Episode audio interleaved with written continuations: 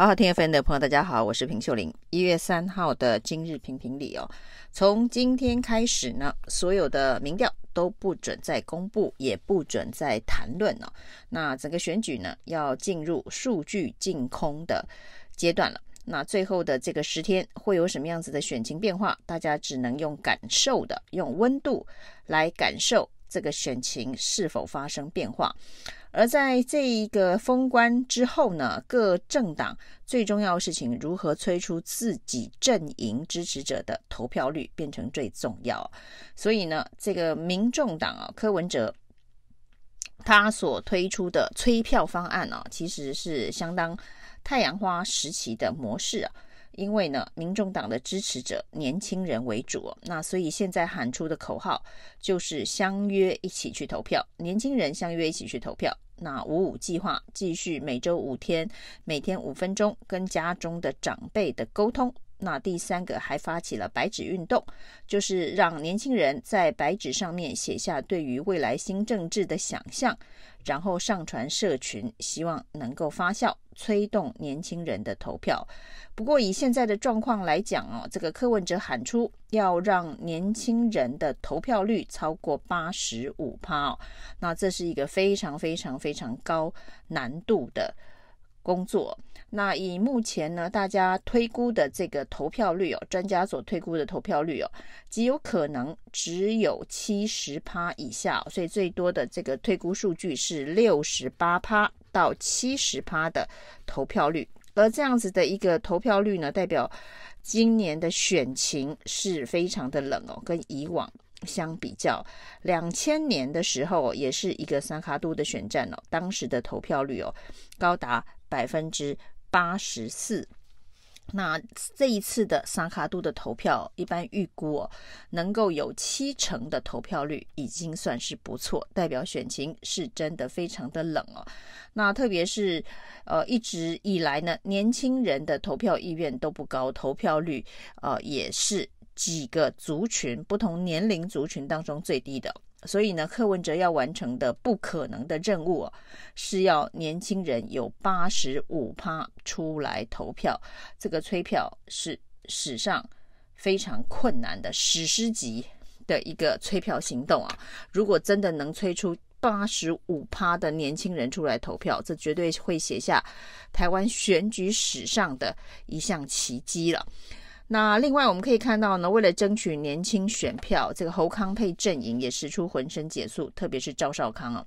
这个副手搭档赵少康呢上贺龙夜夜秀，那几段这个桥段都非常的经典哦，连贺龙都被他收服了，说他真是太爱赵少康了，甚至还陪着他去电视辩论会的现场啊，所以赵少康在年轻选票这一块的这个用力的。耕耘哦，到底能不能够反映在最终的投票？这是一个非常值得观察的指标。那这个包括对年轻人、对中间选民的吸引力啊，那也是赵康努力的方向，要让侯康配不足的部分呢，能够透过赵少康的努力来补足。这个也都要一月十三号才能验收了。那除了这个收服贺龙之外，赵少康还特别。在这个辩论会当中提到邀请泰勒斯 来台湾大巨蛋办演唱会的过程当中哦，那对方没有办法成行的原因是因为地缘政治的考虑。这个说法呢，当然是打中了这个民进党政府的软肋，就是台湾变成是一个地缘政治战争风险很高的地方，那当然呢，这个民进党也势必要做相当程度的反击，因为泰勒斯的粉丝真的是太多了。那于是赵少康就说的更具体详细，从去年到今年，呃，如何跟泰勒斯团队进行这个接洽。那原本呢，在亚洲的巡回当中是要插入台湾这一站啊，那最后呢，取消的原因的确是因为地缘政治的风险。的关系哦，那甚至呢，在双方友好的状态之下哦，那泰勒斯团队还同意让中广赵浩康的这个中广能够办泰国的那一场演唱会哦。那不过现在呢，赵康也在电视辩论会当中辞去了中广香港的职务哦，所以后续的这一个接洽呢，哎，恐怕也不会是这个赵康持续接手的。那不过可以看得出来，不管是贺龙还是泰勒斯啊，那赵康是急呃于想帮侯康配的这个年轻选票能够加持这个补充。的这一个动作是非常的积极啊。那除了这个年轻选票，到底能会有多少人出来投票？国民党这边的评估是说，这个支持者的投票率也是影响选情的关键啊。那甚至这个蔡正元还说，如果呢这个侯康配啊，这个蓝营哦，能够连躺在病床上面的支持者也催出来投票的话，那这场选战可能就可以赢了。所以呢，现在比的就是自己正阵营里头的投票率跟催票率，特别是在呃选战的最后关键哦，民调封关之前。赖清德所犯下的致命错误啊，在辩论会上面提到中华民国灾难说，以及后续呢，现在呢蓝营主打的这个高端相关的弊案，是不是有绿油油牵涉在内啊？这都是对于民进党相当不利的风向。只是呢，这些弊案。在未来的这个封关十天内会如何的发酵？那这也要到一月十三号投票的时候才能够检验见真章。那至于催票这件事情哦，这个国民党的这个阵营的发言人林涛评估，如果呢这个投票率啊能够催出七十三趴以上的话。对于蓝营是比较有利的，这倒是跟一般的判断，呃，不是相当的相同哦。那因为这个选情如果呃比较热的话，投票率能够催出七十三趴以上，也就是跟二零二零年的这个选举差不多的时候呢，那代表有大量的年轻人出来投票了。那如果有大量年轻人出来投票，是会对侯康配侯康阵营有利吗？哎，这也是一个。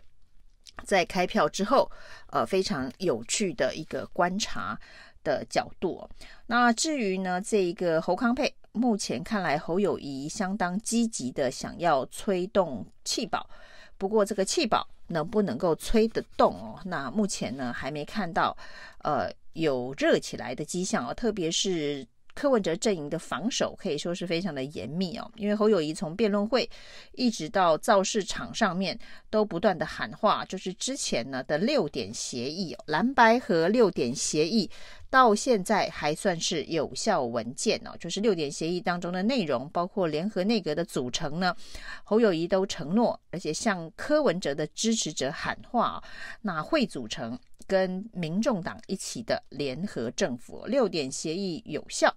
那这一个说法是希望能够回到蓝白河的氛围哦。那甚至呢，侯友谊还喊出新台湾政治改革的口号，用蒋渭水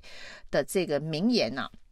来跟白银的支持者招手，那这么多大动作的这个弃保喊话，到底能不能够在最后阶段发挥效用，也会是呃这场选举最终开票结果非常关键的因素。所以日本的选情预测大师小笠原呢，根据了十一、十二月的相关的民调做出的呃平均数分析，呃也说了，就是说目前呢这一个柯。